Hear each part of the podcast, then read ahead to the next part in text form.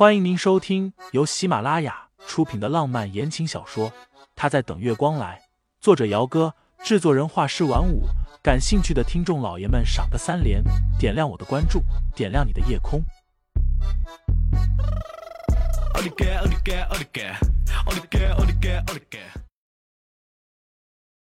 第一百一十一章，你敢打我？工作室的秀需要的模特基本已经都确定好了。档期也调整过来了，唯一的就是陈飞压轴的作品，模特是如今颇有名气的小花夏茶茶。工作室提前两个月和夏茶茶那边联系了，对方当时说是可以，但是期间夏茶茶因为在国外走了一场大秀，工作室趁机炒了一把，热搜一茬一茬的，夏茶茶愣是被连吹带捧的，成了新一届的国民女神，名气有了。身价自然是跟着水涨船高的，这也正常。工作室这边也沟通过了，报酬会按照夏茶茶现在的身价给。不过夏茶茶那边又说需要考虑一下，没说答应要走秀，但是也没有把话给说死。清新今天出门，就是夏茶茶的助理打了电话过来，说是想要就秀的一些细节方面再了解看看。并且指定了这件事情，想要沈清新过去。其实也没有什么好了解的，对方就是在拖延时间。说白了，就是在关键时候耍大牌。事情落到了头上，清新也只能硬着头皮上。约的地方是一家高级酒店。清新到的时候，夏茶茶刚刚拍完广告，正裹着白色的浴巾坐在酒店的泳池边上，助理在给她擦头发。夏小姐，清新抬步过去，在夏茶茶的跟前站定，微笑礼貌的自我介绍道：“我是 L 岸工作室的设计师沈清新。”沈小姐，夏茶茶刚刚卸了妆，皮肤光滑水嫩，一双眼睛慵懒的看着清新，笑道：“听说沈小姐是靠走后门才进的 L M 工作啊？”清新脸色有些僵硬，随即面不改色的道。不知道夏小姐是听谁说的？夏茶茶低头轻轻的吹了一下自己刚刚做的淡粉色指甲，唇角的笑容怎么看都觉得异常的刺眼。听谁说的不要紧，我就是挺好奇的，沈小姐是找不到男人了吗？非得去抢别人的男朋友？这话一出，清新便有些明白了，眼前的女人，难不成是盛思景的爱慕者？不过，抢。清新好笑道：“能不能麻烦夏小姐告诉我，我抢了谁的男朋友？”嗯。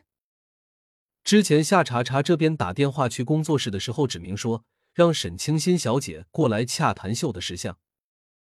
清新当时倒是没有多想，现在嘛，看来谈事情是假，找茬是真的。